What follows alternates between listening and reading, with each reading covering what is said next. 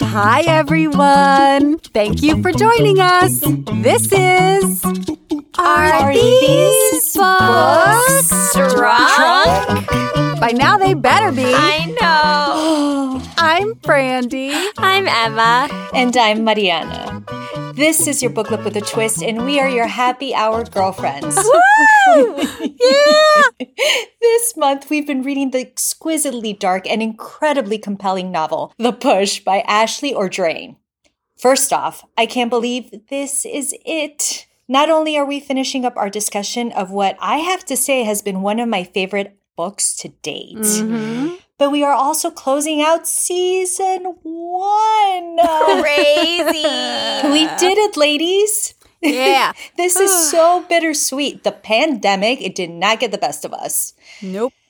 Last week, we gabbed about comparing ourselves to other women, how we've been practicing to conquer that default. We gushed over our significant others, affirmed our strength as women, and admitted our visions of motherhood. We did it all. Yay! Woo! For the last time this season, what deliciously decadent drink will we be drinking this gorgeous spring afternoon, E? A.K.A. DJ Ems, A.K.A. Thea Emma. Oh, all my personalities.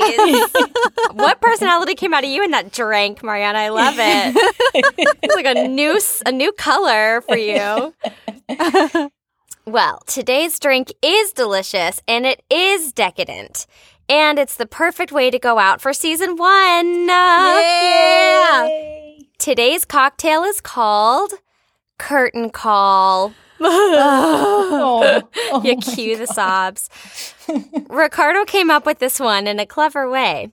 He was thinking about after-dinner drinks as if this cocktail were the digestif for our long entree with this book, which is how he came up, right? I know. Hello, Ricardo. Which is how he came up with using port as one of the ingredients. Then he rounded it out with something smoky and something sweet to satisfy all the palates. Yeah. Love it. And for our non-imbibers, Mommy Mariana, won't you tell the listeners what amazing mocktail you will be sipping on today? Well, I'll be sipping on the most appropriate mocktail to finish this book, and one that I have never actually had before. The Shirley Temple. What? Wait, you've never had a Shirley Temple before? This is my first Shirley Temple. Aww. Wow. I've been drinking for a very long time, I guess. She was a Shirley Temple virgin. Yeah, I was a Shirley Temple virgin. And we popped your cherry. That was the better joke. Actually, two of them. Ooh. All right. For the last time this season, let's bring our brilliant bartender in here to share the recipe for our curtain call. What is up, Ricardo? Woo! Ricardo! Oh, yeah. Ciao, ladies. Welcome to the bar. Hi. Ready for our finale? Oh. I'm not ready for the finale, but I'm ready for this drink. I'll tell you that. Yeah. Good. Perfect. So you're ready for our cocktail of the day. That is the curtain call. Oh, yes. Appropriate for this ending. Very much so. So, for this cocktail, we're going to need a couple of weird ingredients. And I'm going to give you the substitution. First thing is an ounce of mezcal. That is going to give us a little bit of smokiness. Sorry, Mariana. I'm not surprised. The second one is an ounce of Madeira or an ounce of port. So a sweet wine, fortified wine. 3/4 of an ounce of lemon juice, 1/4 of an ounce of maraschino liqueur, and 1/2 of an ounce of agave syrup. You can go for the honey syrup if you want, just because you can actually change a little bit of the sweetness of the cocktail. If you go for the honey syrup, go for a 3-to-1 ratio. Okay? So this is another egg white cocktail, so we're going to need another egg white, or in my case, the Fifon brother magical foam that is vegan. Yeah. So we're going to dry shake our ingredients, and then we're going to do the actual shake. And finally, we're going to pour our drink up and as a garnish, because we're going to have like this nice thick foam from the egg. We're going to just use, as Brandy did, nutmeg powder, or if in my case you have the dry nutmeg, you just grate a little He's bit so of fancy. Yeah, I know, right? Not too much, because I don't know if you know, but nutmeg is actually a super powerful hallucinogen drug. So what? Yes, I had no idea. That's why you look like this, Brandy, now.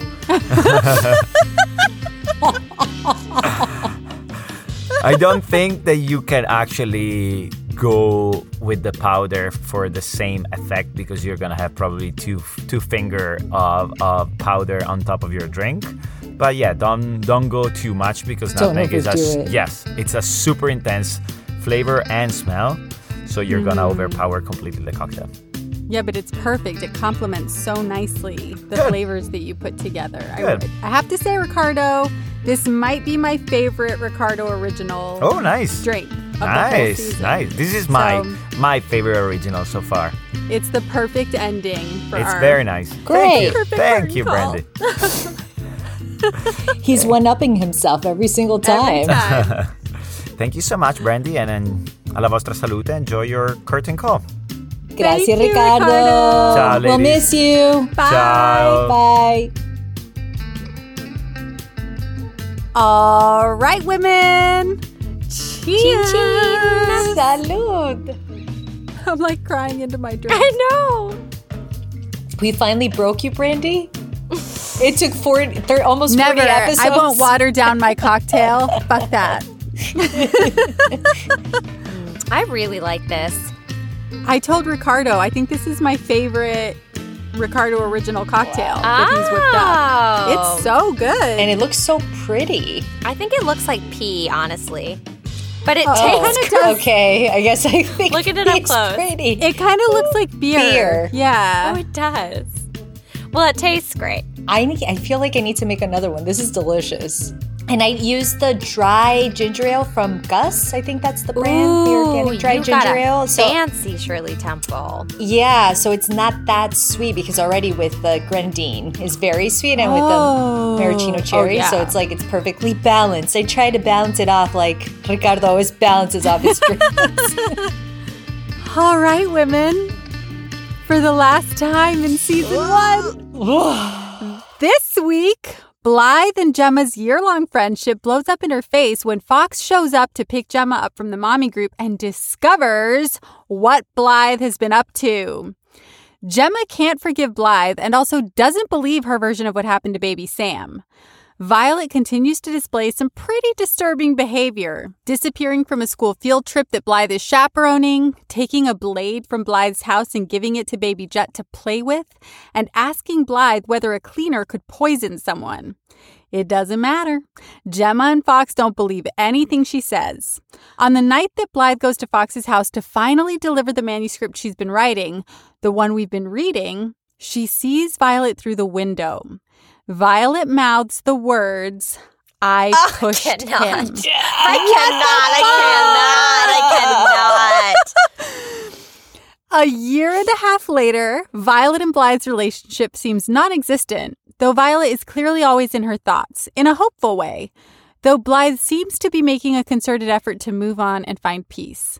On this particular evening, though, she gets a frantic phone call.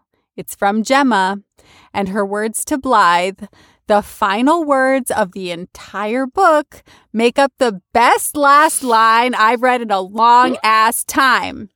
Something happened to Jet. Oh, my God! Yeah. Oh, my God. I have to ask you, Brandy, do you still feel like we're dealing with an unreliable narrator? Well, no, but right up until the end, well, I can't say right up until the end, right up until Violet started, taking the blade, asking about the cleaner, that's when it became pretty apparent that she's planning something terrible. I actually started thinking that I'm like, nope, she is a reliable source. When she started calling her own self unhinged and deranged, when she was talking about, like, when Gemma found out about her, she's like, well, how can I could ever have a relationship with her? She must think I'm unhinged and deranged. So she already was analyzing her own behavior, which a person that is kind of in that psychotic state wouldn't necessarily analyze themselves or describe themselves that way. So I was like, oh my God, Blythe, this is real. This is your truth. This is the actual truth. Yeah. But I loved how Ashley tried to make us think that it wasn't by going back to that moment in the intersection and how the road wasn't the same. Right. And then we get the details from Joe. And it was, you know, she wants us to start questioning that maybe we were wrong. Right. How this happened. I loved that. Yeah. I loved that tactic.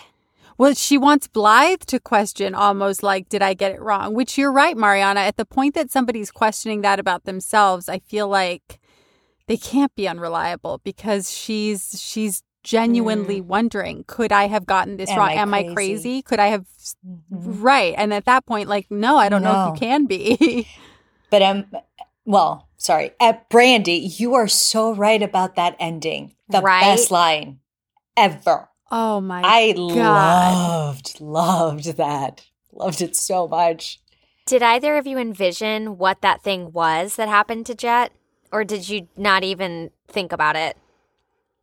If Violet asked Blythe, would the cleaner poison someone? Yeah. The same way she asked about the traffic light. Right. Right. That's got to be it. I was thinking that too. Do you all think that Baby Jet is like, is he dead? Is he hospitalized? Do you have any idea what you think, if you were to write another chapter, like, is Baby Jet gone? What's happened to Violet? Has Gemma left Fox? Like, I hope Gemma's left Fox. Yeah, I don't know how you could stay with him after he clearly was poisoning Gemma against Blythe, too, because there were earlier chapters where Blythe was saying that she was trying to get all of the lies he had told Gemma out of her. I was going to say that moment, like at the end, where, she's trying to ask about Violet and about Violet's mom. And then Gemma says about Blythe, seems like she's not the most loving human being, from what I gather. Right. She has some issues. Right. Yeah. Mm-hmm. And now, which I also was wondering, sorry, not to like change the topic a little bit, but after Blythe was exposed because of Fox, so now once Gemma knew who she was and they met at the coffee shop, and that's when Blythe told Gemma about what happened with Violet, and she got up and left. I wasn't sure in that moment if it was because she was worried that she believed that what Blythe was saying was true, and so she ran off to go check on Jet and make sure that Jet was still okay. But then I think what it was that she was so upset to hear her say this because she knew that wasn't true, that she was like, I can't even listen to this nonsense, and she left. Mm-hmm. Yeah. I think she was disgusted that Blythe would say that, because I think Fox has probably been telling her how crazy his ex-wife is this whole time, and so now to be faced with it, this woman's saying my child murdered my other child, instead of taking responsibility herself for taking her hands off the stroller, which is what everybody seems to think. I think Gemma probably thinks that's the most disgusting thing Blythe could say, to blame her own child. I also was really put off by Gemma's reaction. Well, I was put off by the whole situation of Blythe being so remorseful and feeling so guilty. And then I'm like, yeah, but you're not married to this man anymore because Gemma was the other woman to begin with. I'm like, you're at fault here. Like, for Gemma to be holier than thou. I was waiting for an apology when they sat down. Right.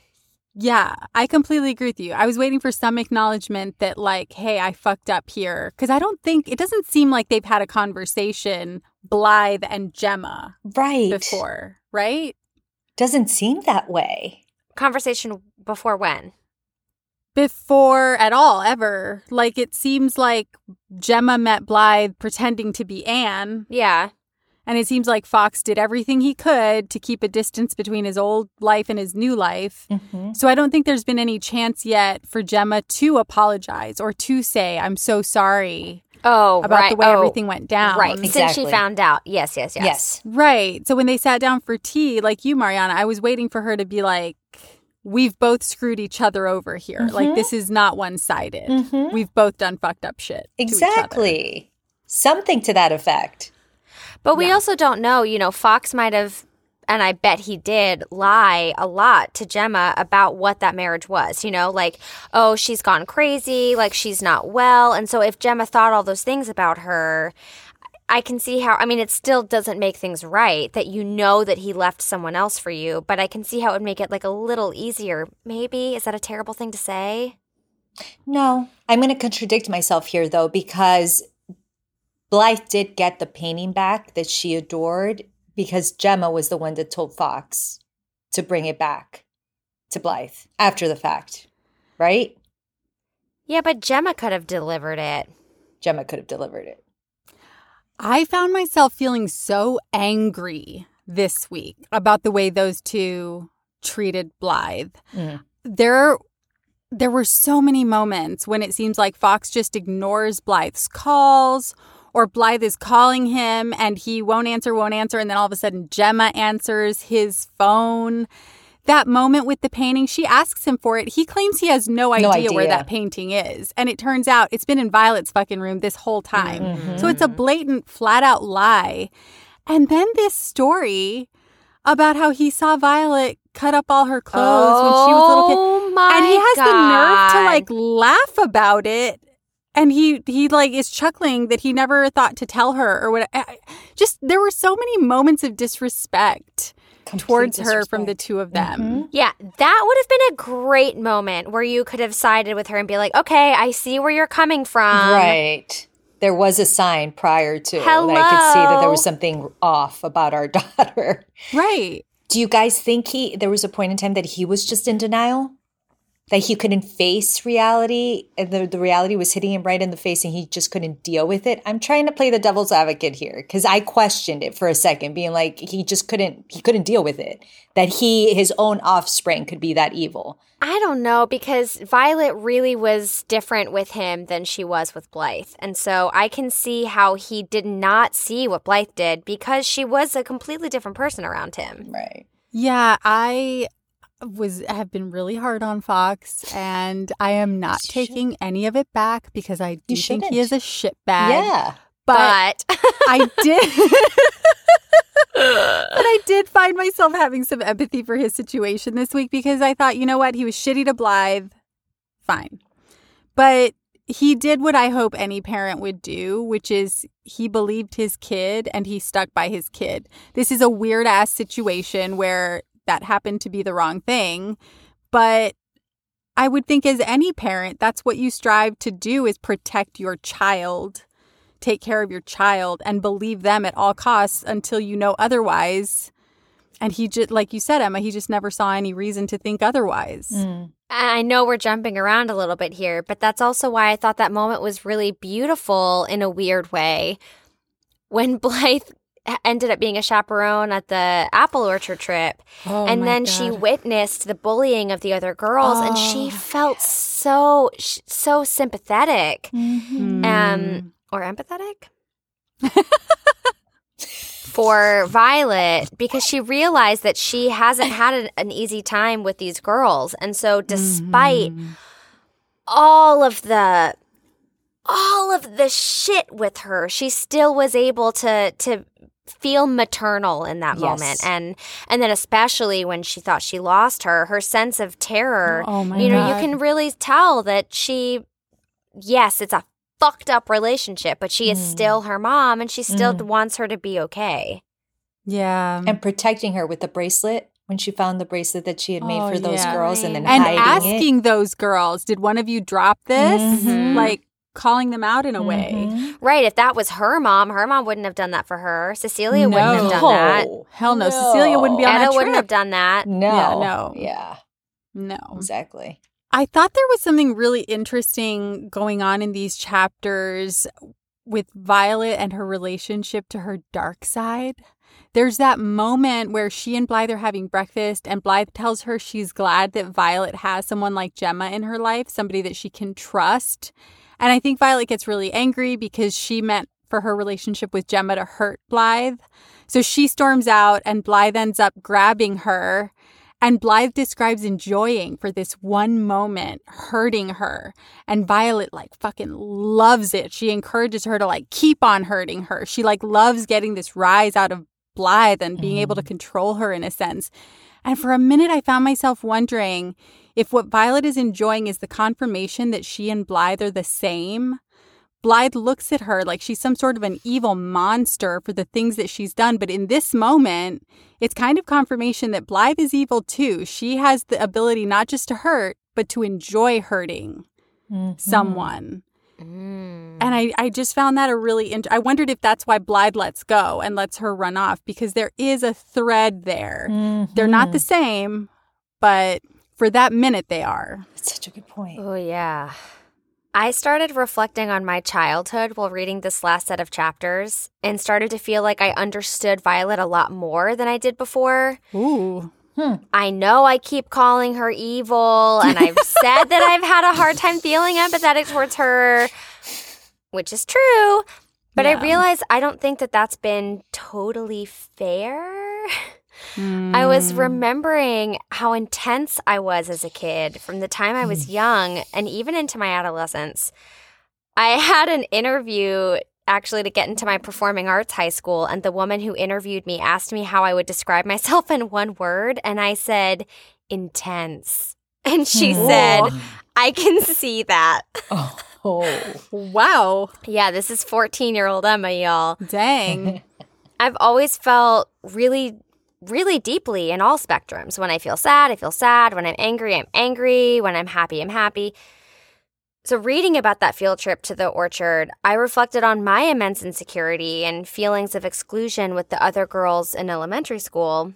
Mm. And I also remembered that I had a lot of fears about my parents divorcing when I was a kid. And I have no idea where that came from, but I was so sure that they were going to get divorced anytime they had like a normal parental fight.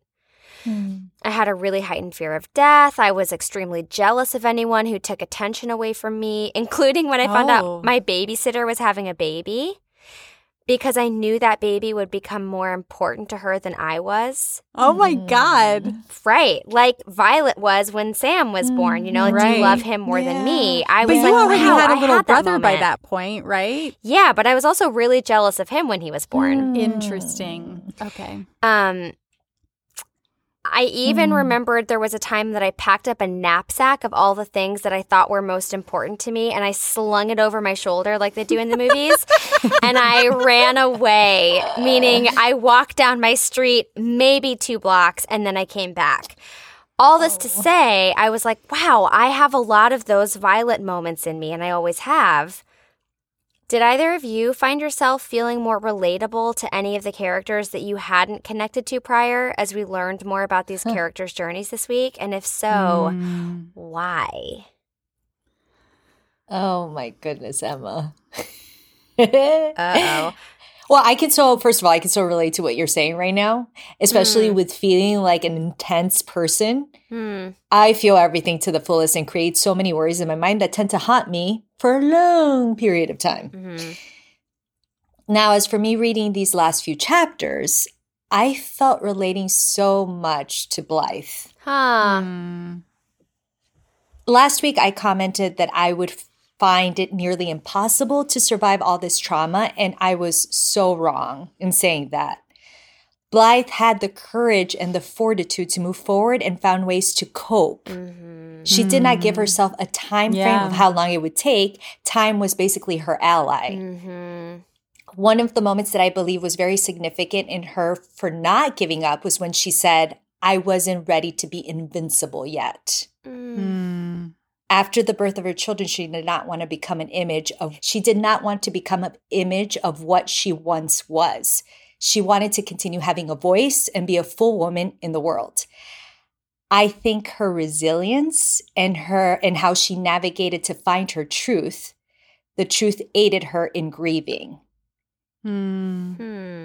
She ultimately found comfort in therapy and pretty much accepted being alone. Like I have mentioned in the last few weeks, my fear of losing myself is real, of becoming invincible. That is real. So as long as I fight it and feel what I need to feel at the time, in the back of my mind, I still know that I can give myself permission to move past that. Hmm. She also did something I'm trying to do right now, and something my mom especially has done. She purposely went about motherhood very differently than her own mother and grandmother did. Yeah. She cared and loved her children tremendously, disregarding everything regardless, because as you mentioned just recently, Emma, the whole scenario with the orchard, like you could really see how loving of a mother she was. Yeah. And ultimately, she didn't give up on them. Yeah. So now you're that tenacious mama. Yeah. I guess I'm becoming that tenacious mama. Yeah. Well, to be completely awkward, I found myself really feeling for Cecilia this week. Oh. I think it was so selfish of her to leave the way she did. And I feel like obviously we've spent the whole book like hearing about Cecilia's mistakes and the bad things that she's done and how she hurt Blythe.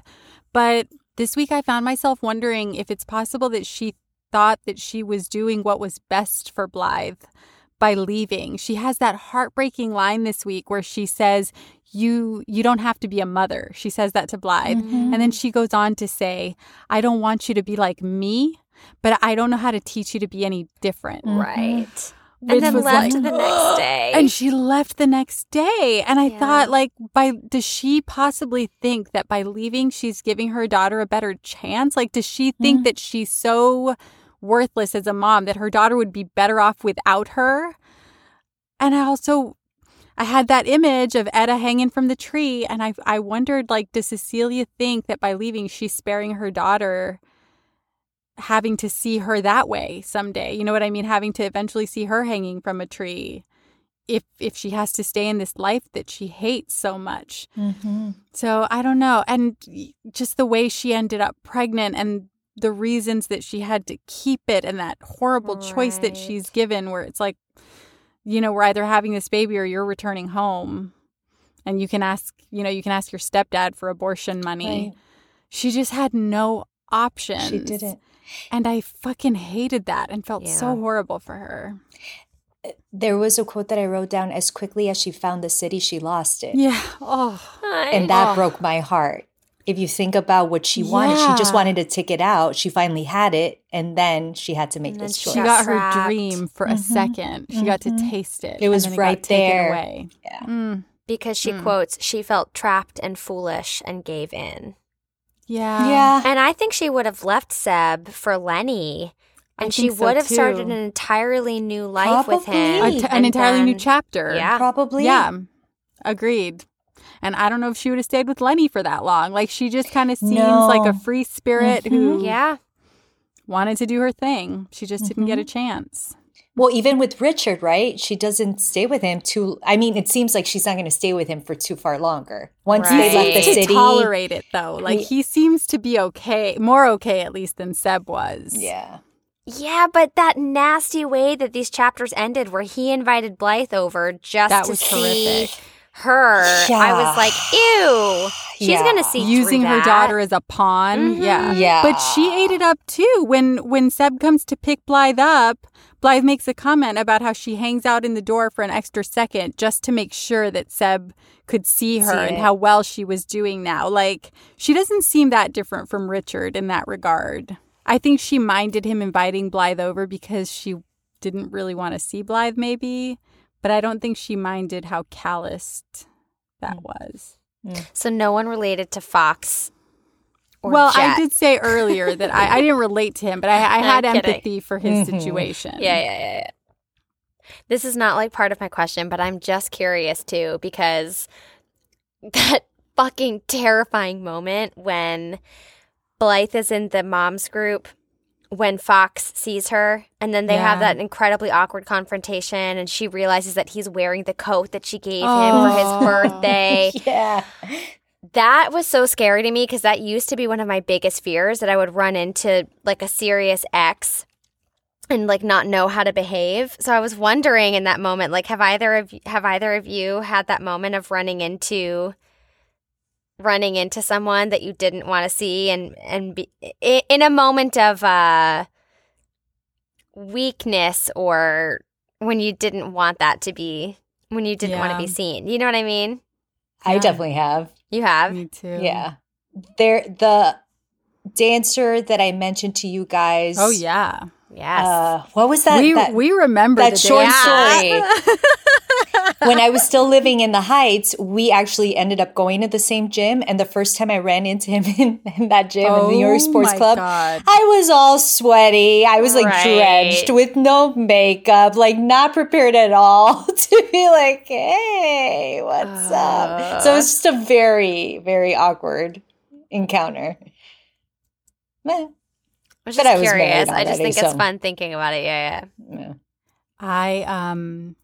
This was years ago, and it wasn't somebody that I had really dated, but it was somebody that, like, basically the guy that I was like in love with in college. Mm-hmm. And I can't remember if Jason and I were already married or not, but we ran into him at a local fruit stand here because we live in Astoria, and so did he at the time.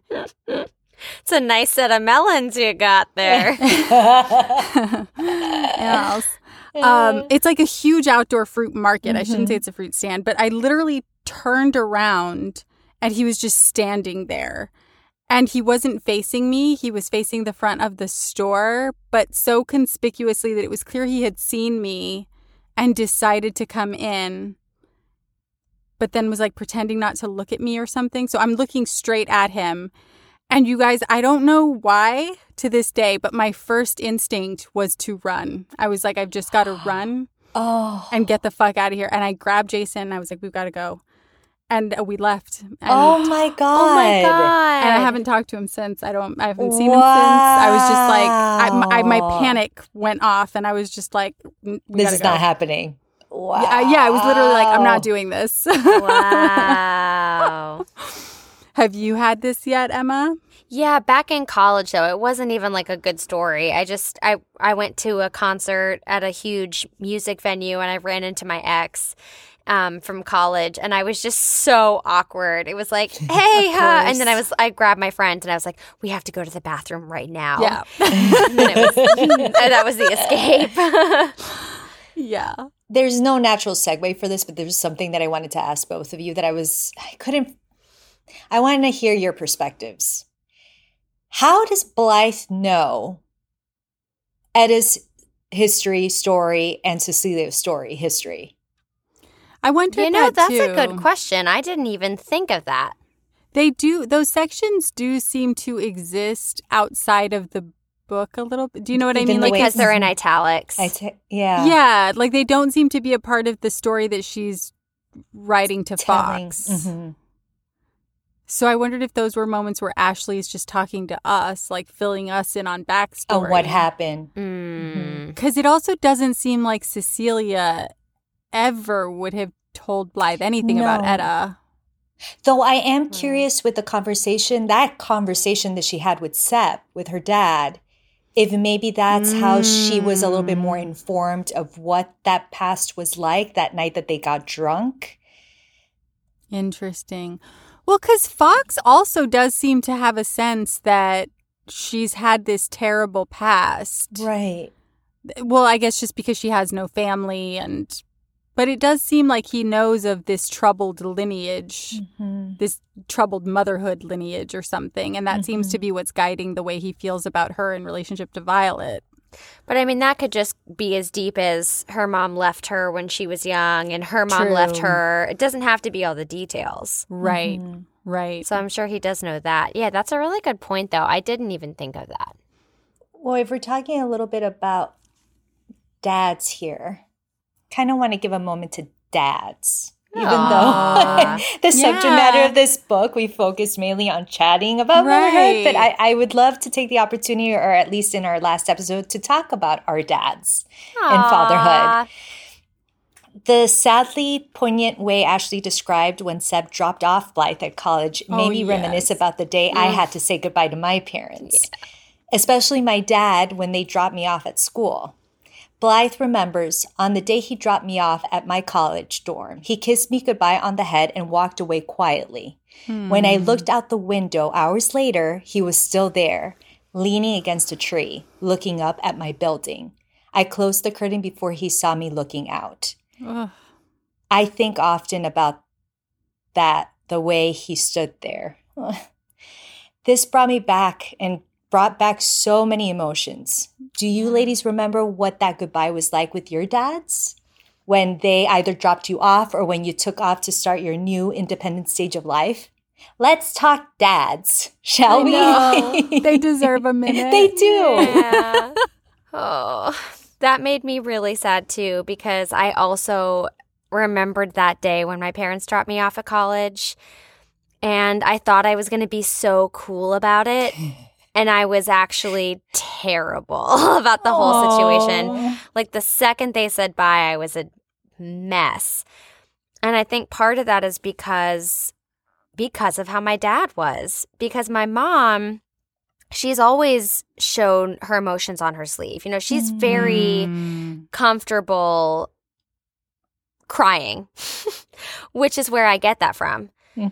But my dad, I don't remember, aside from when my dad found out that his mom died, I actually don't remember another time that I saw my dad cry until he dropped me off at school. And he put on his sunglasses, and I knew what was going on. Oh. And it just wrecked me in a way that I just wasn't ready for. Yeah. And I think to make things even worse, he had written me like a 3-page letter that he sealed in an envelope. Oh my God. That I think I read that first night. And I read it in the bathroom, and I cried so hard I ran the shower. Oh, I don't think I've ever told him that, but oh my God. It was hard. It was, you know, it was sad all around, but I think that really sweet touch. My dad is really good at romantic. Not okay. Yeah, of course. I wish I were going with this. He's a romantic person, and and he is. While he doesn't, you know, cry as quickly as my mom or I do, you can tell he feels really, really deeply, and he's always been really good with sweet touches in a way that set the bar really high, you know, to go back to expectations conversations. Sure. My dad was for sure the beginning of that.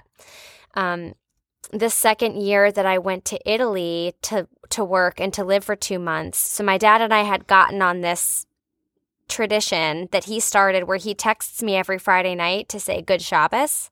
Now he doesn't, because now we have Shabbat together. Right. But prior to the pandemic, he texted me every Friday night, good Shabbos. It was something I could rely on. Mm. And so when I went to Italy and we had the long distance and we weren't sure if we were going to be able to text, he had sent me a little package, and he said, bring this with you to Italy. And there was a different envelope, and he said each one was marked for each Friday night for me to open it. And in each one, it said, good Shabbos. That's all it said? You know, I don't even remember if it said anything else. He had sent other cute little things with God. It. But the fact that he had thought ahead, he had pre-planned a way to be able to say that. To that. I mean, those are the things. Those are the thoughtful gestures that he does that really make it hard to imagine anyone else being able to meet that. Do you know what I mean? To live up to that. Mm-hmm. And then the last thing that always really got me was, and every Sunday he texts me the spelling bee from the New York Times Magazine. Oh. It's like a word game, and I rarely ever do them, to be honest, because I forget or I just don't really have the time, or I don't think about it. But he's so consistent, and if he's out of town and he doesn't have access to it, he'll text me and say, I don't have the magazine, I'll get the spelling bee to you as soon as I can. And he always does, and I just love that he does it even though you don't do it. I don't know that he knows that I don't do it. Oh, well, he knows now. If he listens to this, he might know. Sometimes I do. Like if I'm on set and I have hours, you know, that it's a great time to do it. Sure. So, yeah, I just love, you know, there's this beautiful now relationship between us that didn't exist before I went to college. It's not that we weren't close, but we definitely got closer once I left because I think he started getting so creative with ways to stay in touch. And now it's... That's so wonderful. It's this beautiful thing that I will always... cherish. Yeah. That makes me want to cry. I know. I'm surprised I'm not crying. Oh my goodness. Yeah. I also will never forget my parents dropping me off for college. My whole family came from Texas to bring me to New York. So it was my mom, my dad, my sister Chablis, and Chardonnay, who was literally a baby at that point. I don't even know. Oh my goodness. Wow. Yeah, she must have been about a year old. Oh my goodness. Came. And I had never been here before. So scary. Yeah, it was scary. And we had like a rough start to the trip because the place where we were supposed to stay ended up being kind of terrible that first night that we were there. And we had the baby with us. So it took us like a few hours to sort of find a new place and get settled and all this kind of stuff. But thankfully we got it all figured out. And then towards the end of our trip, I just remember... we were all having lunch together somewhere, and it was all just becoming really real.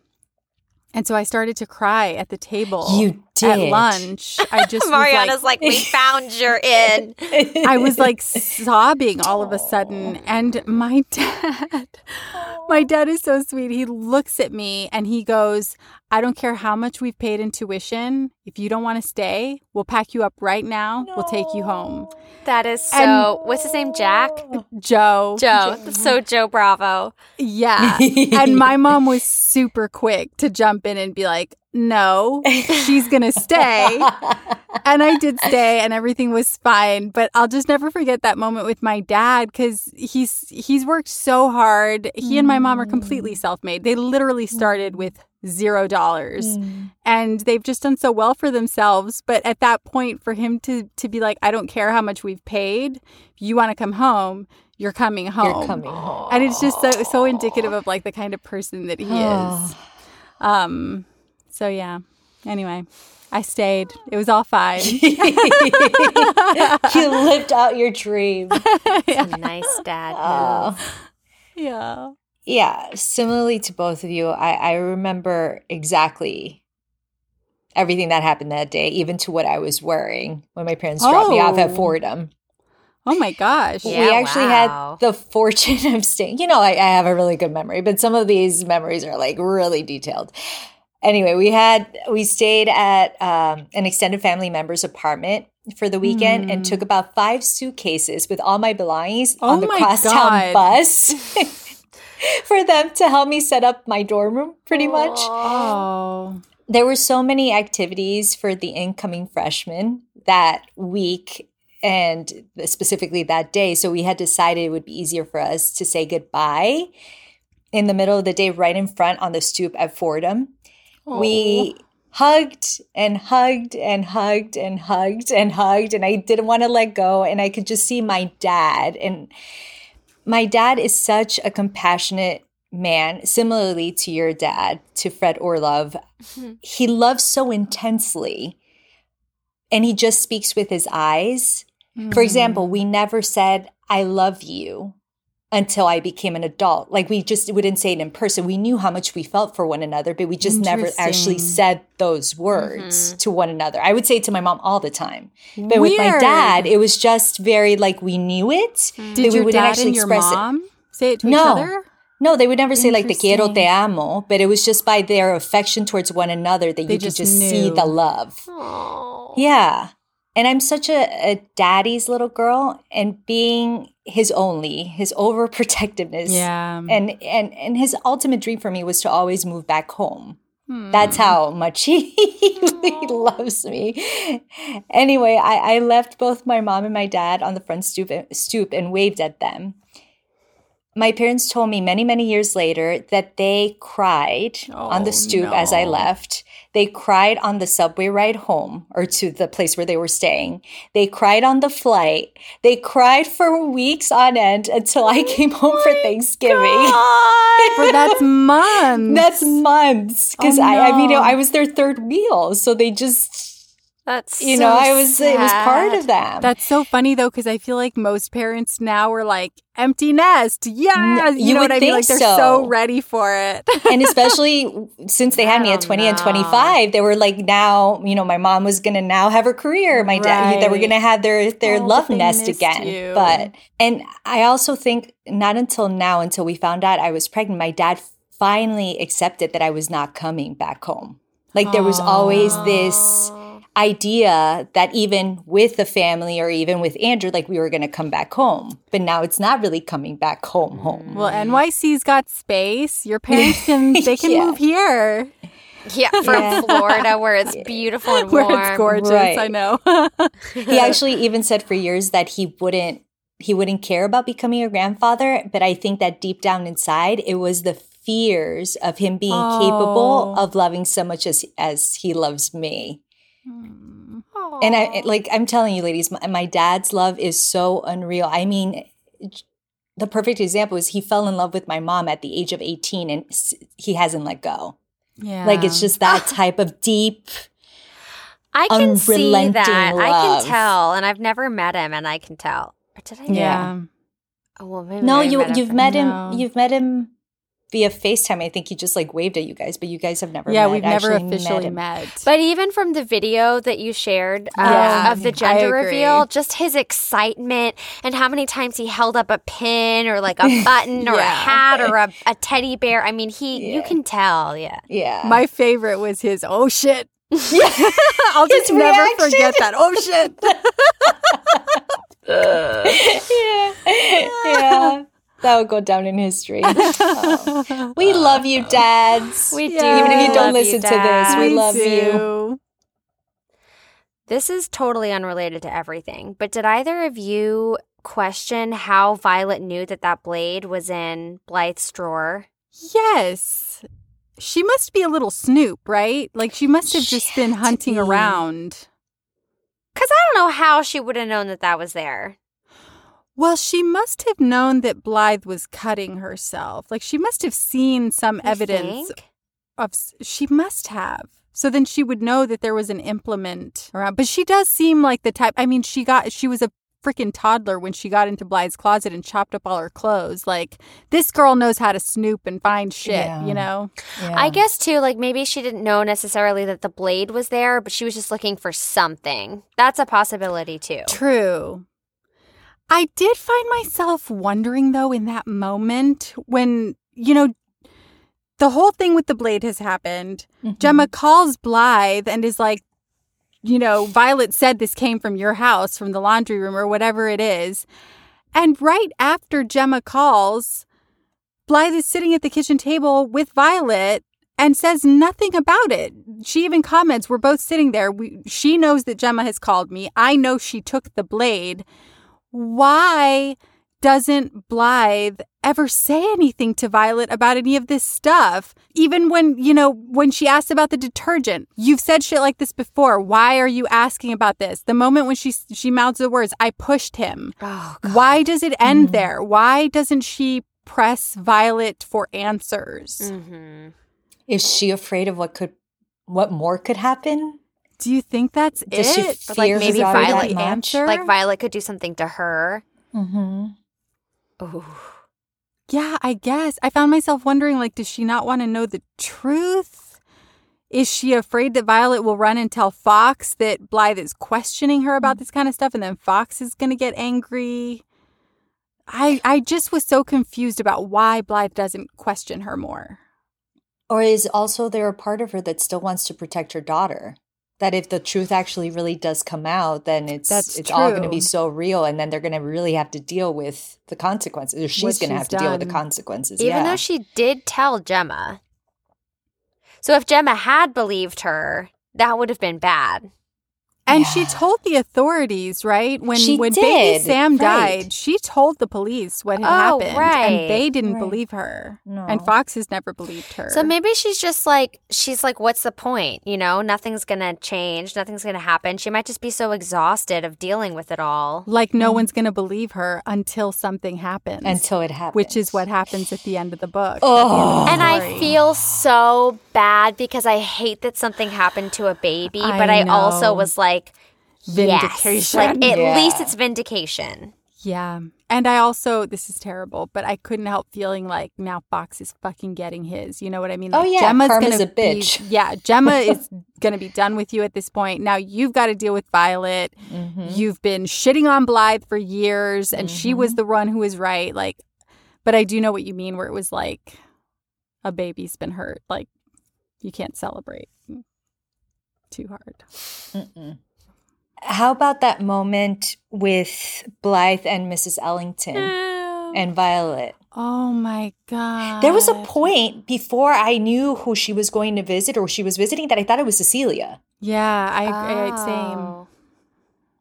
Until. Because it's not mentioned that she's black until after they leave. Mm-hmm. And that's the moment that you know. Mm-hmm. Oh, funny. I thought it had to have been Mrs. Ellington. Oh, because I was like, she doesn't. Yeah, because I was like, she doesn't have anyone else.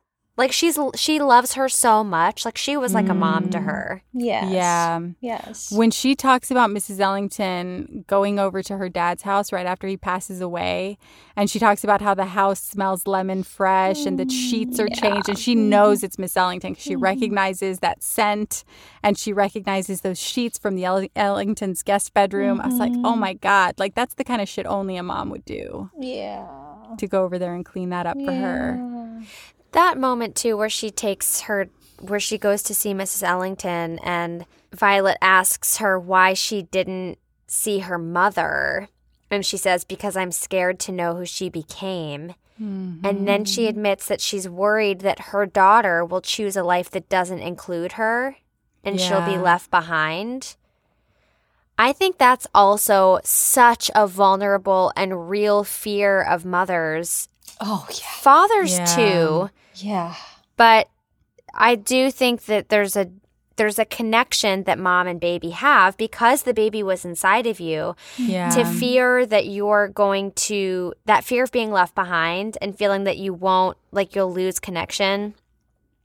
I mean, it's funny because, like, my mom and I are super close, but we don't talk nearly as much now as we used to, and I'm scared sometimes that she feels like she maybe is like missing out on things, which she's never voiced to me, but I just wonder because we used to talk all the time. When I was homesick in college, I called her like once a week, and now I rarely call, and so Irene, if you're listening to this. Just know that I think about.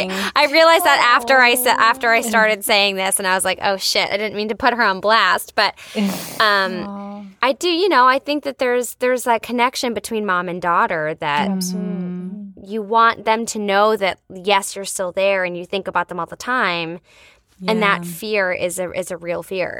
It's real.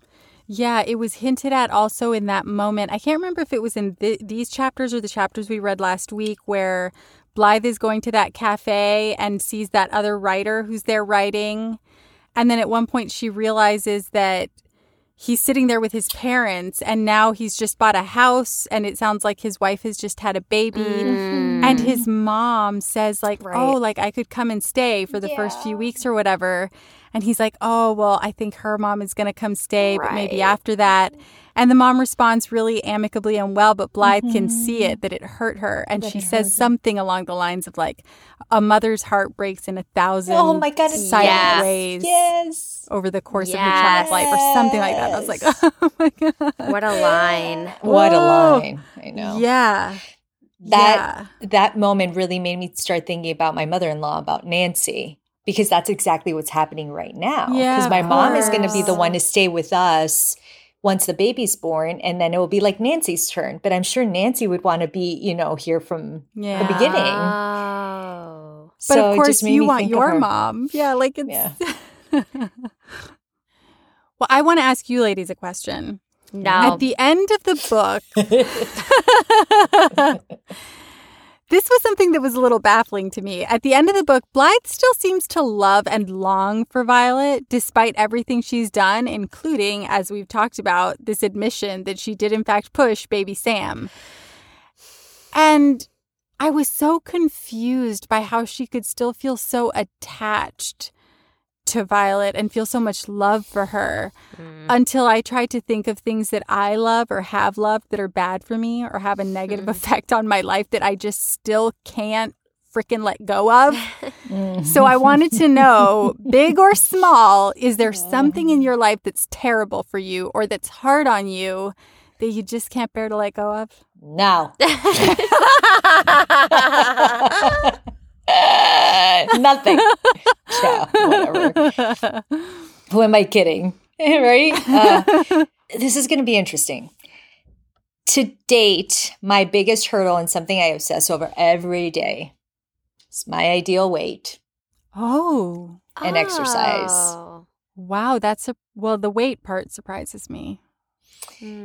Because you're always so trim. Like, you're always so. But it's because of that. I obsess over it. I make it a point to stay a certain way, let's say.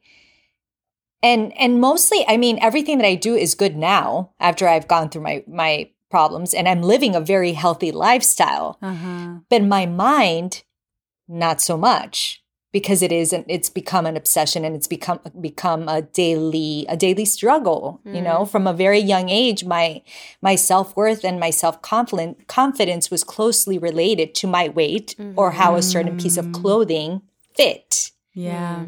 And I can trace it all the way back to things that my grandmother would tell me or how she would judge other women around her, just like Etta and just like Cecilia. Yeah. And she did not fully understand the effects that it would have on me or would continue having on me. When I was dealing with my injuries, the main reason I was so down and not feeling like myself was because I was not working out like I used to, and I wasn't burning off the caloric intake. And it's so interesting because when you pose this question, I literally had a conversation with my therapist this past week just about this. That I'm now realizing that one pretty plausible reason for me being able to get pregnant when I did, it's because over that vacation, I finally gave myself permission to eat freely. And it wasn't like I was overeating. I was just not the whole mind, like that mind fuck that I was doing with myself wasn't there. I was just like, I'm just letting it go. What enabled you to do that? I have no idea. Wow. I don't know if it was because of the pandemic, because I was working so much on myself, because I was just trying to be present, and being present is not having that little voice in the back of my mind, no, you can't be doing this because now you're going to have to work out. Mm-hmm. I was just fully invested in what was happening in the moment. Yeah. And maybe you were just also really happy. Yeah. Because I finally was with family. I was present. I was enjoying life for what it was. And I wasn't reprimanding myself for not doing what I needed to do every single moment. Wow, that's really fascinating. Yeah. Like, my body finally relaxed. And now being pregnant, I'm not denying my fear of my body changing. And the acknowledgement of the fact that I will have to work extra hard to get it back to where it once was. But again, I have to change my mindset and remember that I am a woman, one that is beautiful and strong. Yes. And no matter how many times I've worked out or what size I currently am, that really doesn't matter. In the grand scheme of things, it doesn't matter. There's more to life than my looks and my weight. I guess that's kind of where I'm going. Well, and now it's your baby's health. It's not even just yours. It's your little one. Well, that's the thing. It's a work in progress. Right. But my baby girl is being my teacher because I'm having to learn the lesson while being pregnant. Mm-hmm. And also just, I guess, finding that gratitude that your body's even capable of doing what it has to support a healthy baby. That's the thing. Like, I think if you can just keep cycling, like, how amazing is it that your body can provide a space to grow a healthy human inside of you? That, I mean, it's mind-blowing. It's a lot, right? The whole journey is a big one. But I'm so excited for you that you're like finding that piece of what is coming, because you know it's a big change. And like you said, why did that happen on vacation, Emma? Because I was happy. Why is I'm allowing this to finally sink now? Because I'm happy, and I just have to let that set in. That this is bringing me happiness, and I have to just get rid of all the additional baggage that I've been carrying for a long time. Mm-hmm. You're letting yourself be like the wild woman, you know, like you're running with the wolves. You're letting that wild side out, that's the one that like doesn't hold on to control as much, and that feels scary and crazy, but like that's our inherent nature. So I think you're tapping into something that goes back generations ago, which is really fucking cool if you ask me. Yeah. That is a very, very, very true. Kudos for you. So I love this question, Brandy. Thank you for asking. I loved your answer. I have to say, every time you bring up your eating disorder, it always surprises me. Because, you know, we've been out to eat a bunch of times together. Like, you know, we've had meals together many, many times. And it's never something that I witness, I feel like. I don't see that struggle in you. So every time you bring it up, I'm a little bit like, oh, yeah, she still struggles with that. She's still dealing with that. Mm-hmm. So I always appreciate you talking about it, because you seem well. Mm-hmm. So I forget sometimes that you do have that inner dialogue happening, but I'm so happy to hear that you're harnessing your willpower and dominating it. Yeah, and so open about it. Thank you. Well, this has been doing this podcast, and now that we are celebrating our last episode, it's allowed me to really express things that I haven't been able to, and I'm hoping that by me expressing those struggles, that if there's a listener out there that's dealing with something similar, that if you do talk about it and you do reflect on it, things do get better. And it takes time. Mm-hmm. Yeah. Time is on our side right now. Yeah. Well, I feel kind of shitty following that. Oh, sorry. Come on. No, because I mean, that was a vulnerable, like thoughtful, true answer. And my answers are pretty, you know, Brandy, you said no matter how big or small. Yeah, mine's not huge. So mine are pretty small. Don't feel bad. Mine's small, yeah. I mean, the biggest one that I can think of is just being in the toxic relationships I was in that I knew were terrible for me, and I stayed in them for way longer than I should have.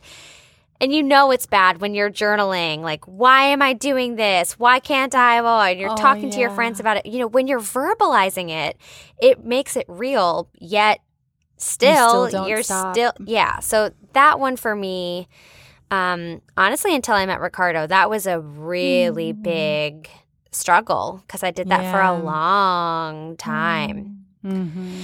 But now mine feel pretty petty. I have really bad acid reflux. So I've been told I shouldn't drink coffee. I shouldn't drink alcohol. I can't eat anything acidic, like tomatoes at nighttime. Yeah, I shouldn't eat, you know, past 8 p.m. And I was like, fuck that. This is my one life. Yeah. And so I still do all of those things that I'm not supposed to, and I just deal with the repercussions. And it's bad because I feel how it affects my throat and my voice and my sinuses, but I take other things to make it okay, because I'm not willing to give up all of that stuff. Yeah. That's a lot of good stuff. Yeah. I know. Right? Caffeine and alcohol. I couldn't do it. Tomatoes at night? Fuck you. I love pasta with tomato sauce. You're married to an Italian. You're right. Come on. Right, exactly. And then my other small thing is I have a problem with buying things. I do. I will admit it. I am a shopper. And since the pandemic, I think it's gotten worse because it's so easy. I used to never online shop. Now, oh my God, I'll see an Instagram ad. And I'm like, oh, yeah, I need that or I want that. And I buy it in one click without even taking that long to think about it. Yeah. And I just did that massive purge getting rid of all of this shit. Right. Why am I bringing things back in? I hate it. I'm mad at myself about it. But I'm still doing it. I just bought a really pretty robe. But if it's pretty and you're going to use it. I mean, it's not pretty. It is practical. It's like a 100% cotton like robe. And I was like, yeah, that feels comfort, you know. I'm living at home all the time. I should have like a comfortable, that sounds sustainable like a good robe. But yeah. Like, go fuck yourself. Like, I don't need that. I can, you know, put on my sweatpants. I have sweat things I can wear. Anyway, so those are mine. Wait, can I ask really quickly? So then is the purge done? Are you still doing it? The purge is done. The bags are out of the house. Wow. What's the total number? Yeah, how many items? I don't remember what it was. It was, 423 or something like that? What? It's 400 That's plus. Insane. Yet I still have so much shit. It's amazing. Wow. Well, good for you, though, for getting rid of that much stuff. Yeah. Thank you. So that's crazy. Yeah. That's why I guess I justify it when I buy something. You know, Ricardo is like, what are you doing? You just got rid of all the stuff. And I'm like, that's why I'm allowed to buy You're like, that's why I need more stuff. It's the counterbalance. It's awful. You have any brandy? Yeah, of course I fucking do. My negative, as I sit here chugging my freaking curtain call, is probably alcohol. Don't say it. I know. And it sounds like such a small thing, so I feel silly saying it, but I've gotten to a point in my life where I eat pretty healthily. Thanks to Mariana, I now exercise extremely regularly because she talked me into the Peloton. I'm drinking tons of water constantly, which I never used to do. Are. That was always a battle for me. Yeah. We always see you with your glass of water. Always. And lime. I'm never anywhere without my little glass of water. And straw. Yeah. But every time I grab a glass of wine or even one of our little cocktails or something, I remind myself, like I literally say it to myself, Brandy, this is poison. This is poison for you. It's poison. But I love it so much. And I don't drink to excess. You know, I don't feel like I drink too much. But unless you're with us. Right. Exactly. That's different. I'm with the two of you. But I don't know. I love the taste. Yeah. I love the taste of liquor. I love learning about different liquors. Yeah. I like learning the flavor profiles and where, you know, different wines are from and all this stuff. Right. So I feel like I allow myself in moderation. And I only get this one fucking damn life, so I'm not going to cut out alcohol. I don't give a shit how bad it is for me. I'll just have less of it. And it's fine. The alcohol is my violet. And I'm fine with it. I love that. Yes. Oh, shit. The thing that's killing people. It's killing me, but I love it. Salute to that. Oh, my God. Are we cheersing? Okay. Oh, God. I'm dead. Well, any other dark places we want to go to? Or are we okay to wrap up our season one finale here with some fun questions? I'm down for some fun questions. I'm down for that too. Because I've got a quick fire round of a few questions that I want to ask you, but these are quick go. Okay, ready? So how are we going to, let's figure out the format Mariana, in which we're going to do this. Oh God, okay. Okay, so Mariana answer and then Brandy answer and then do the next one? Okay. Okay. Oh, ready. I see. Okay. Question number 1. Would you rather have Violet as a daughter or Fox as a husband? Fox is a husband. Same. Fox is a husband. Same. Yeah. Would you rather have your best clothes cut up in shreds? I'm looking at you, Mariana. Or lose the kid. Or lose the kid you were babysitting in an apple orchard temporarily. I would rather have my clothes shred up. Same. Cut up. Same. Oh, I would rather lose the kid. What? I said temporarily. But you don't know it's going to be temporary. But I do. I know it's temporary. And what if something happens during this moment in time? I'm going to be a Violet terrible ends mother. Up with a truck driver. Moving on. Would you rather be caught by your ex-husband wearing a wig and posing as someone else, or be able to hear everyone's thoughts all the time? Oh, I would want to hear everyone's thoughts all the time. Oh, no. Caught by my ex-husband. Oh, yeah, me too. At least that's a one-time event. Like, that's done once it's over. You're going to hear everybody's thoughts forever. All right, thanks for playing. I tend to assume too much, so I kind of want to know what everybody's thinking. You'd rather know. I see. Yeah. All right, y'all. Oh my God. Thank you all so much for listening and for reading 9 books with us. More than 9 if you count our bonus episodes. Yeah. Ooh, quickly, I'm going to give a shout out to as many of you who have given us so much positive impact and our podcast. Yes. Forgive me if I missed you. Amy and Chad Hudson, Chablis Bravo, Adrian Orozco, Joe Santana, Adela Antoinette, Irene and Fred Orlov, Abby J. Williams, Clay Drinko, Dwayne Goza, Daniel K. Isaac, Ashley Monique Menard, at Latina, at Lauren, at Books and Coffees _Hawaii, Avika Deploy. Yes, you got this. Avika Deploys, Liv Callahan, Hot Off the Shelves, Tori Ernst, Willa Burke, at Gabby's Bookshelf, author A.I. Goulden, Susan Chauravi, and at Audrey Helps Actors Podcast. Audrey. We love you all. Thank you from the bottom of our hearts. Yeah. This was our final episode of season 1, but next week we'll be offering a fun bonus season 1 wrap-up episode. Woo! Choose any of our cocktail or mocktail offerings from this season to enjoy while listening. Yeah. Head to our Instagram page at Are These Books Drunk for a recap of all your options so that you can read along and sip along with us. Cause it's always happy hour here. Curtain call. Cheers, my ladies. Cheers, ladies. Ciao for now.